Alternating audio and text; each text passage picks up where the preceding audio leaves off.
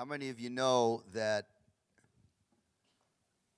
when we allow personal grievances about ourselves towards ourselves in those times when we're talking when we're by ourselves talking to ourselves about ourselves and we begin to rehearse personal grievances about ourselves to ourselves we're actually creating inroads for a demonic agenda to begin to operate in our life. And so, one of the things that I'm really focusing on in my own personal life isn't just Christ in me, the hope of glory. In fact, I don't think many of us have an issue with Christ being in us and that we're going to heaven. You know, if we talk to a lot of Christian guys, you know, none of us are really doubting heaven. What we doubt sometimes is on earth as it is in heaven. Somebody say amen to that. So when you experience difficulty or resistance or opposition uh, from our opponent, the devil, when uh, a fallen world falls. I don't know why we're shocked by that. When a fallen world falls, when uh, we are surprised at the negativity that is spewed out every day and the gulf between uh, political parties and races and uh, social economic groups keeps getting wider and wider and wider and wider and then here we are, the church, and we get all, you know, agitated about the world being the world. Come on, man. And what the problem is, is when the world finds an inroads into our world. Amen. And that's when it gets toxic. That's when it gets funky. I'm not, uh, and, and that agenda carries with it a mandate to uh, see, there's nothing that the devil can do about Christ, the revelation of Christ in you, the hope of glory. There's not, nothing he can do about that. What he does is bring condemnation in our lives and talk us out of us being in Christ. Because Christ in you is only half of it. The other half is you in Christ. So there, so there is therefore now no condemnation for those who are in Christ. He doesn't say for those that Christ is in.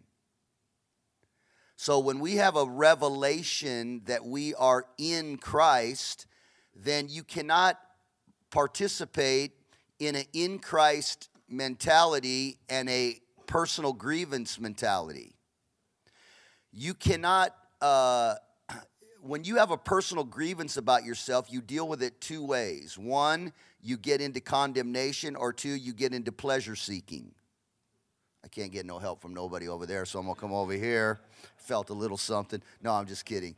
Uh, but so when you witness in your own Christianity a proclivity uh, and proclivity means a leaning toward negativity. You can't have a proclivity toward positivity. You can only have a proclivity toward negativity. So when you have a proclivity toward uh, personal pleasure all the time, the, you can trace that back to a inability to understand or grab a hold of the fact that you are in Christ and what you're actually operating from. And this is why guys mess up, man. This is why we mess up our world. This is why we screw up our families. This is why we get divorces. This is why we're unhappily married. This is why we model to our kids some goofy stuff. this is why we can't uh, stop the trajectory of our own parentage, our own upbringing is because we calibrate our lives and our internal conversations to a condemnation, personal grievance, and or pleasure seeking life because we are not satisfied uh, and content with the reality that we are in Christ and all that that means in our identity. It's easier to have Christ in you and believe that than to believe that you are in Christ. Because if you're in Christ, the Bible says you're dead. Hey, hey. So I don't know too many dead people that are trying to, you know, uh, have a f- girlfriend on the side. I, I can't get no help. I, I don't know. I don't know many dead people. I don't know many dead people that you can tempt with a margarita. Come on, somebody. I mean, go to any funeral, open the casket, and offer the guy a joint. See what happens. Nothing happens. I cannot imagine you, uh, you know, going to a graveyard and exhuming a body and trying to uh, tell that per- tell that person in that casket that you just pulled out of the ground, uh, you know, you're and put condemnation on them and, and them them receiving it. You could holla all you want. That dude is dead. And I don't know why we go back and exhume our old selves and ask them for advice on our futures. Come on, somebody. I don't know why we do that. Why do we do that, T? I mean, why do we why do we go back to what has been cut off in our life? He read it today. What did it say? Uh, if any man is, then he's a new creation. It doesn't say if any man has Christ in him, because that's a given. I'm not saying, I'm not minimizing Christ in us. That's the hope of glory. But how many know I don't want to be hoping for glory right now? I got bills. I got a wife. I don't know necessarily what came first. Oh, yeah, I do. The wife, then the bills. Come on. Right? Come on, man. You know, I had somebody say to me one time, uh, you know, hey, look, you chose her. What are you complaining about? Like you surveyed the landscape of every woman.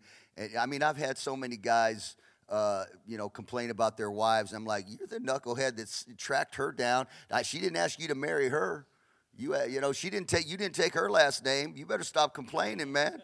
hey, man, get your nose out of your navel, baby, and love your wife as Christ loves the church. You know, and uh, you know, I'm not getting any sex. Hey, you get as much sex as you deserve.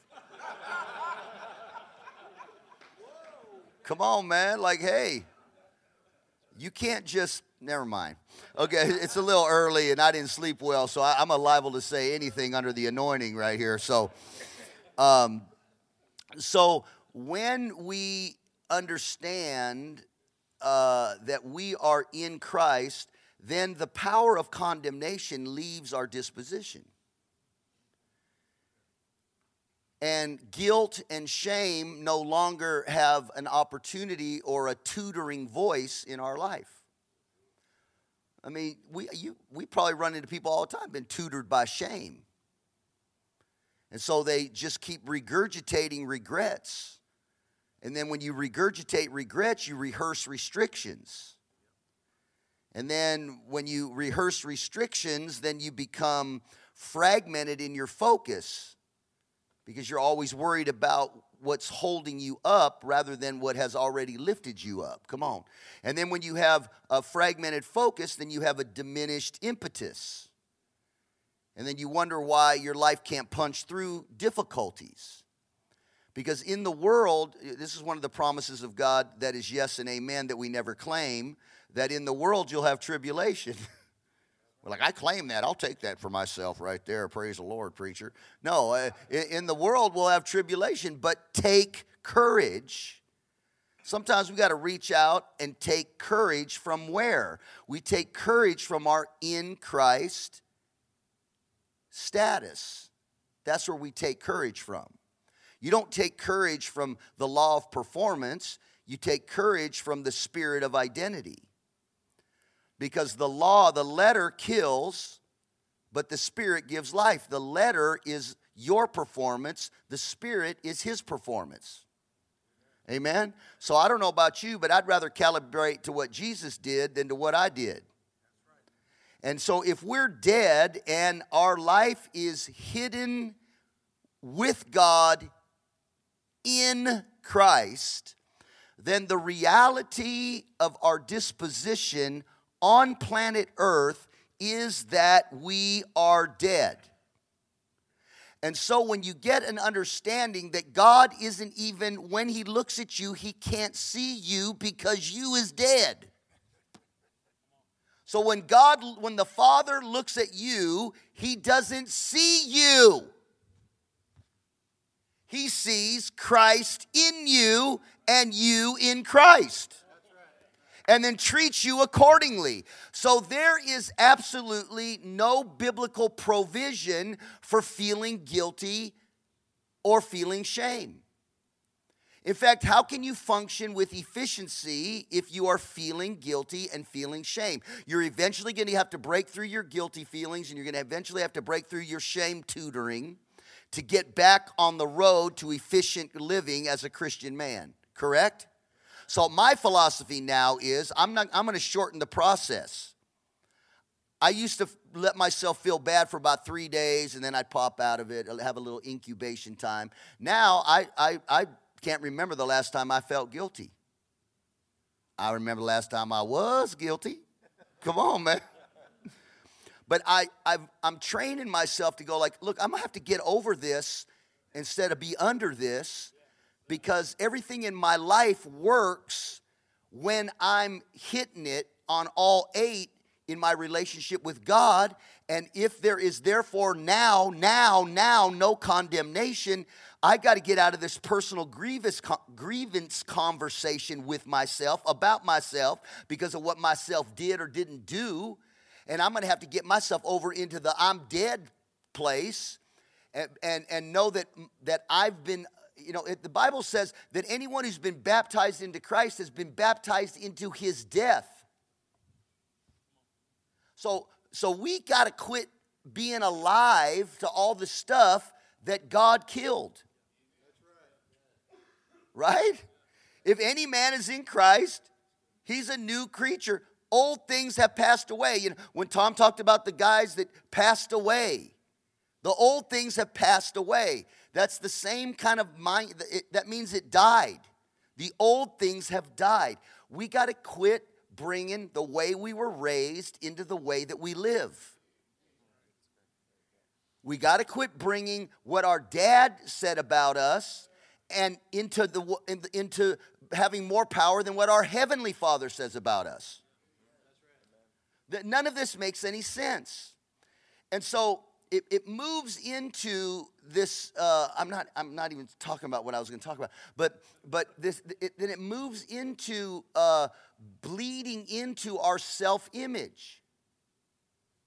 See, right voices, right choices, wrong voices, wrong choices.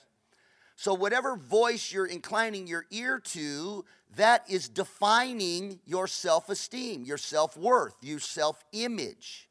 So, where does self image come from? Self image doesn't come from yourself. Someone gives you your self image.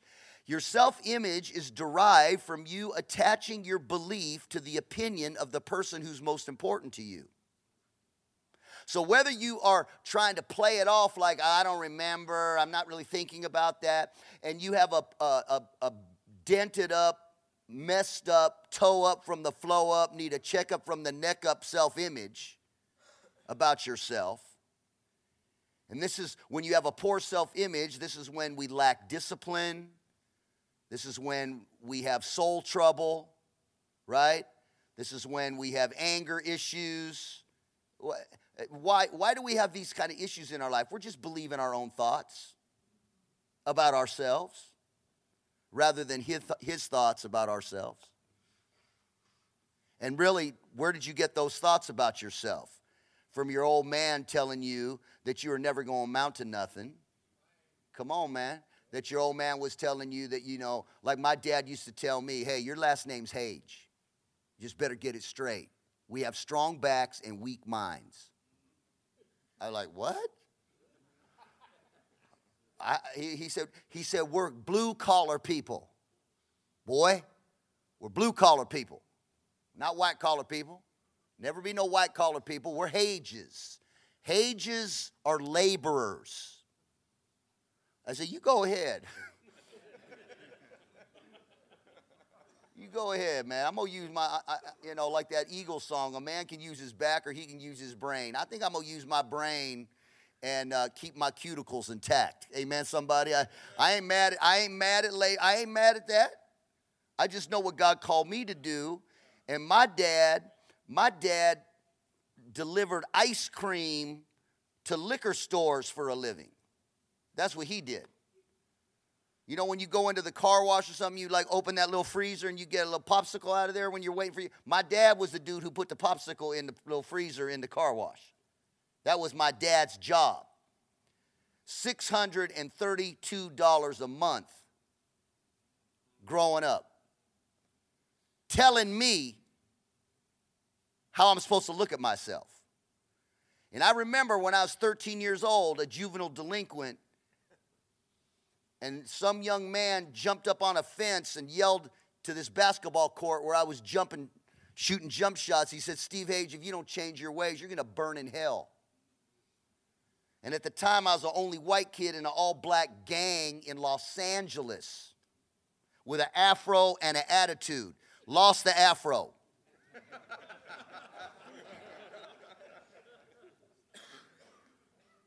and something about that declaration, he didn't ease into it with me. He'd be like, hey, man, you know, come get some pepperoni pizza and, and, and listen to it. And man, he just said, Look, if you don't change, you're going to burn in hell, man. And I did not want to burn in hell at 13 years old. Something woke me up to that, to that reality that I, that's, I didn't want to spend my eternity toe up, man. I just, and I'm this crazy kid. I'm stealing cars. I'm carrying knives. I'm throwing Molotov cocktails. I'm fighting every single day. I've probably been in a hundred fights, some of them after I was saved, at church picnics on basketball courts. and I'm the pastor. It just didn't work out. It's uh, the opposite of church growth, where your whole church is like this. Anyway, I'm not kidding. I, it just happened that way. Praise the Lord. It's just the passion inside of me. Pastor Dwayne asked me yesterday, he goes, Man, you seem mad sometimes. I go, No, I'm not mad. I said, I'm just passionate. He goes, Oh, oh. He goes, Well, it seems like you're mad. I said, uh, I'll work on that as soon as I get over being mad for you pointing it out. No, I'm just kidding. and so at that, at that intersection of my spiritual journey, I had to silence and interrupt the self image that my dad was giving me. I had to interrupt it. Go, you know what? I, I, I don't want to have a weak mind. I want to be smart. I want to be a leader. He used to tell me, look, no one follows Hages. No one, no, no one ever follows us. He used to say these things to me. Hey, boy, what do you want to do in your, with your life? I said, I want to be a pastor, a youth pastor. He goes, what? He goes, you can't make any money being a youth pastor. He's making $632. You can't make any money being a youth pastor. I, I said, money's not my motivation. I, I want to count. I want to count for God. And, and he could not get his brain around that. And so I had to interrupt the post its that he stuck all over me with what my heavenly father was saying to me. Right? And break the cycle of dysfunction. And now, two of my kids are ordained ministers in full time ministry. And my other, my other kid my other kid was the valedictorian of her high school. She won a beauty contest for Miss Laguna Niguel. She was a national champion horse jumper. Uh, and she graduated from UCLA, which is the hardest school to get into in America. 64,000 first time applicants, freshman applicants, they only take 4,000 out of 64,000. She made it in graduated with honors from UCLA, is in corporate America, drives a Mercedes, living large because God's in charge. So I'm looking at my kids, I'm like, what happened to that strong back, weak mind thing? Praise the Lord. Uh, wow, I think I put the curse in reverse, amen, and, and did not carry on the legacy, right? Now, uh, I, I will admit that my wife Danielle probably had everything to do with it, and it happened in spite of myself. But, uh, but I'm saying that you don't have to perpetuate the, a wrong self image. You can stop it if you will attach your belief to what Tom read today that if any man is in Christ, he is a new creation. The old things are dead. Behold, newness has come. So, uh, going into 2018, if it's the year of new beginnings, uh, it's the year of, of uh, fresh starts. I don't think God gives us second chances because I use my second chance up about three seconds after I use my first chance up, right? I think God gives us new beginnings because chances, we don't need chances. We need beginnings. We need Genesis. We need uh, something to happen in our life. So I, I think that uh, once we calibrate to this mindset, it translates into empowerment, right? Now we're empowered men. You're not going to change your world without power because the reason why we need power is because there's some stuff we got to power through in this fallen world that's falling all around us. So we got to power through the obstacles. We have to power through the negativity. We have to power through our own uh, erroneous, uh, negligent internal conversations. We need the power to interrupt those conversations uh, with the truth. And then when we are empowered, empowerment translates into a life of liberty and freedom we have the power to break those shackles off and stop those mindsets and, and stop those conversations about ourselves and quit picking up lies. Uh, you know, any conversation you have with yourself that produces a bad feeling about yourself inside of yourself is the calibration to a lie. God did not make you to feel cruddy about yourself. Like, what's that about, man? What is that about? And then when you feel cruddy about yourself, we're so committed to being right that we surround ourselves with a bunch of people that confirm it. Right? And then you look around you and you're like, I got a bunch of idiots for friends, and, that, and that's because you picked them. Why did you pick idiots for friends? Because you wanted to be right about yourself. So, so uh, your intentions prevail. Okay, I, I, I, is it too deep this morning? It, some of you are like, can we just go get some more bacon and eggs, sir? Like, like, like a tree. Tom, I, I can't remember ever just talking without notes, ever. I don't know why I'm doing this. Uh, I'm trying to get to my message, but it's not happening because I got eight minutes left, so it's not happening. So, but, but, uh, you know, God's word doesn't return to him void. now, watch this. Watch this. It, what, it, what's, what, it, what, his, what his word is or what his intentions are, the Bible says, when he sends them out, they have success in what they were sent out to do. And then they come back to him. Like his word doesn't come back to him. So if we're created in his image, our words frame our worlds.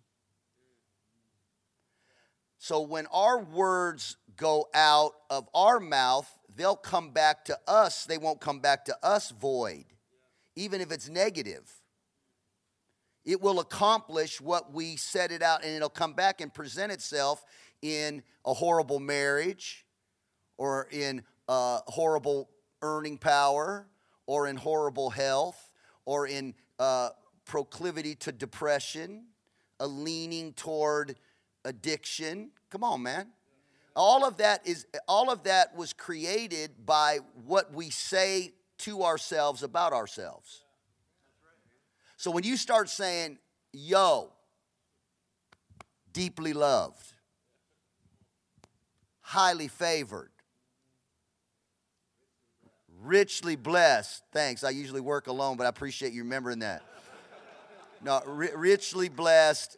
I'm a son of God. I'm, I've, been, I've been grafted in in sonship to my heavenly Father. I, God looks at as He is, so also are we in this world. Is Jesus depressed? Is Jesus broke? Is Jesus sick? Is Jesus worried about if he's going to go to heaven? Is Jesus worried about the light bill? Is Jesus worried about if he's going to get married? Is Jesus worried? Well, why are we then, if, if as he is, so we is? in this world. In this world. We don't have to wait to go to heaven to be like him. Jesus is not an example for us, he's an example of us. Listen, you're more than a conqueror. That means the conquering has already been done. You don't have to reconquer what's been conquered. Why? You're more than a conqueror. So we start operating in our life above the. Let me say it like this you don't live your life for the victory, you live your life from the victory. Okay, the victory has already been established. The only reason why the devil has any power in our life is because we won't understand and be enlightened on who we actually are. We're men of God, we're sons of God, we're favored of God. Like the Apostle Paul says, look, none of these things move me so I can finish my course with joy. None of these things move me. Bunch of stuff's moving, but one of the things that's not moving is me. Moving off of what? Moving off of our call, our destiny. It's not too late to start. Like, well, you know, I'm old, made a lot of mistakes. Look, I'm old and made a lot of mistakes. It's a new beginning. It doesn't matter where you're starting. Let the, let the inauguration of your sonship have activation in this year. And might as well do it now. This is the time. This is the place. We're the people. Let's get it on, baby. Let's elevate and not perspirate. Right? Let's be who God has called us to be because that's what we already are. Philemon, chapter 1, there's only one chapter in it, verse 6. You're going to love this, Tom says that this is how to have effectiveness in your faith by the acknowledgement of what's already inside of you. You've never even heard of Philemon because it's one little ver- one little book in between. I don't even know where it is. It's in the Bible somewhere back back. It's one of them little books back there, back in the back where you you, you, you missed it because you took two pages at one time and flipped it, and you well Philemon. Philemon, verse 6, chapter 1, verse 6 says, This is how your faith is effective. Not by acquisition, but acknowledgement of what's already in you. So Christianity isn't about doing, it's about discovering what's been done already. I don't know why we're trying, I don't know why we're trying to get God to give us what's already ours. I just don't know why we do that. Listen, look at me. The reputation of the Holy Spirit coming on flesh is 100%, 100% success 100% of the time. So I want you to understand that it is impossible for you to screw this up. You are not stronger than what you're carrying. what you're carrying is stronger than your mistakes. What's on the inside of you, greater is He that's in you. What's in you, Christ in you, and you in Christ, is stronger than your upbringing, your mistakes, your bad habits, your regrets, what your ex wife says about you, all the th- regrets in your life. What's in you right now, if you'll activate it, will kick the crud out of that stuff. And you'll be standing in a disposition where you're like, deeply loved, highly favored.